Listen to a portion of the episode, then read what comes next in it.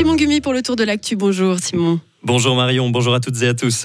Plus de prévention contre la pauvreté dans la nouvelle loi sur l'aide sociale. Le Conseil d'État a présenté hier sa révision des services sociaux. Elle prévoit de limiter l'obligation de rembourser les aides reçues pour aider les bénéficiaires à retrouver leur stabilité. Le texte veut aussi élargir les possibilités de formation pour faire des économies sur le long terme. Jean-Claude Simonet, chef du service de l'action sociale. Aujourd'hui, nous avons un nombre de personnes qui restent durablement à l'aide sociale qui est en constante augmentation. Pour ces personnes qui sont faiblement qualifiées, lorsque c'est utile et pertinent de pouvoir euh, renforcer la qualification de ces personnes, ça vaut la peine d'investir en prenant en charge l'aide matérielle de ces personnes pendant plusieurs années. Si on compte un CFC sur trois ans, par exemple, ça vaut la peine d'assurer cette aide matérielle pendant cette période pour que les personnes elles puissent ensuite sortir de l'aide sociale avec une qualification trouver un emploi. Et de cette façon, on espère aussi pouvoir limiter l'augmentation de la durée de l'aide sociale. La nouvelle loi sur l'aide sociale entrera en vigueur à partir de 2025. Une fierté pour le canton de Fribourg. Selon une étude publiée récemment par Avenir Suisse, les budgets fribourgeois sont parmi les plus précis quand on les compare à ce que font les autres cantons. Pour arriver à ce résultat, le laboratoire d'idées libérales a étudié les budgets de notre canton sur 10 ans, entre 2013 et 2022. La direction des finances se félicite de ce résultat. L'Union suisse des paysans qui offre des pâtes avec du blé provenant du Canada. C'est une jolie attention qui tourne au vinaigre pour la fêtière des paysans suisses, Loïc Chorderet. On vous parle d'un joli paquet de pâtes en forme d'Edelweiss, un paquet décoré du motif des chemises traditionnelles où il est écrit Merci. Un cadeau offert aux agriculteurs et agricultrices qui ont participé à divers événements comme les portes ouvertes, le brunch du 1er août ou encore l'école à la ferme, indique le syndicat unitaire. Une jolie attention donc à la base.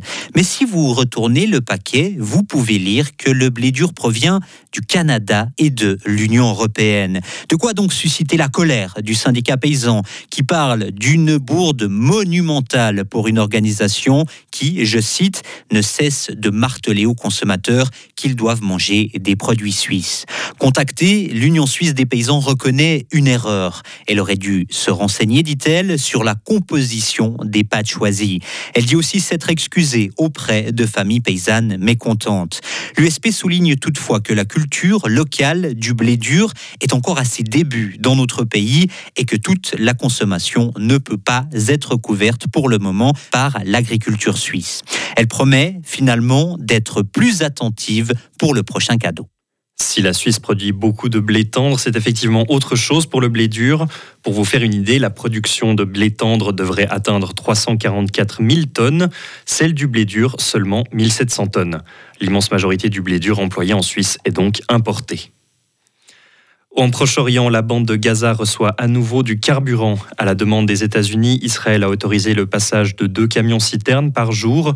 Le combustible devrait notamment servir à alimenter les systèmes de télécommunication. Les bombardements se poursuivent toutefois dans le centre du territoire. Trois immeubles résidentiels ont été frappés dans la nuit de vendredi à aujourd'hui. Le bilan se monte à 26 morts et une vingtaine de blessés. En sport, à présent, Fribourg-Gotteron, de retour en tête de classement. Les Dragons se sont imposés 8 à 4 contre Ajoie hier soir. Ils devancent Zug de 1 point et reprennent la place de leader. Leur prochain match est prévu pour dimanche face à Berne. En football, la Suisse peut se qualifier aujourd'hui pour l'Euro 2024. La Nati accueille le Kosovo à Bâle à l'occasion de l'avant-dernière journée de qualification. En tête du groupe 1, la formation helvétique sait qu'elle a les moyens de valider son ticket, mais elle sait aussi que le niveau sera très relevé. Les explications de l'attaquant Sherdan Shakiri. Äh, il ne faut pas sous-estimer nos adversaires. De nos jours, il n'y a plus de mauvaises équipes. On a bien vu que contre Andorre, nous avions eu beaucoup de problèmes. Depuis dix ans, le football a beaucoup évolué, les nations travaillent bien et il faut également reconnaître leurs mérites. De notre côté, il faudra analyser ce qui n'a pas fonctionné quand ça sera terminé quoi, comment et pourquoi. Mais pour l'instant, nous n'avons pas le temps de le faire et c'est là que nous devons tous nous améliorer. Tout le monde doit faire plus pour gagner les matchs, surtout en seconde période. Et c'est ça le plus important. Des propos recueillis par notre envoyé spécial à Bâle, Johan Reduit. À noter que le, lors du premier match entre le Kosovo et la Suisse dans ses éliminatoires pour l'Euro 2024, les deux équipes s'étaient quittées sur un match nul, de partout. Et de partout. C'est aussi le score du match qui a opposé hier soir le FC Bulle à Bavois.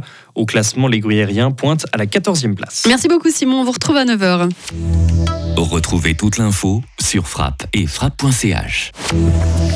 La météo avec l'IRT Automobile, votre partenaire Mercedes-Benz à Payerne, là pour vous depuis 1983.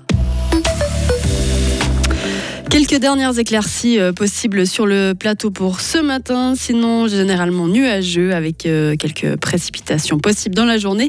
Il fera au maximum 8 degrés ce samedi. Demain, dimanche, météo nuageuse avec euh, quelques averses en matinée.